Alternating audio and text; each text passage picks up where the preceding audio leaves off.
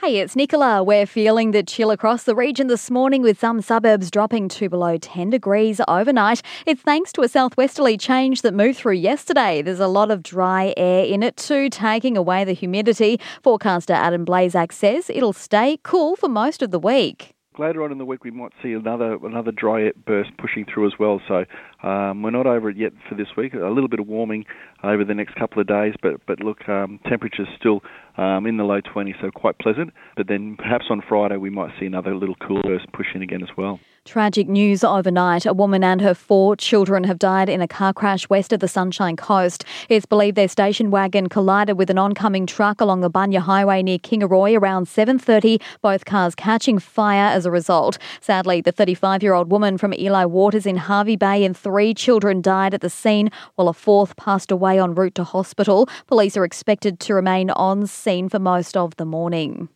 The 16,000 strong crowd at the weekend's Big Pineapple Music Festival were mostly well behaved, but police say some still chose to do the wrong thing. Drug arrests were up on last year, with police arresting and charging 51 people, 45 of those for drug offences. Senior Sergeant Scott Wiggins says officers seized ecstasy, cocaine, and cannabis. It is concerning. It is concerning that people continue to take drugs. Considering there's there's no safe safe dosage, we don't know no one knows what's going into the pills, and one pill could result in uh, in someone dying or being very sick. But despite that, organisers are hailing the event as a huge success and already looking ahead to plans for next year's event.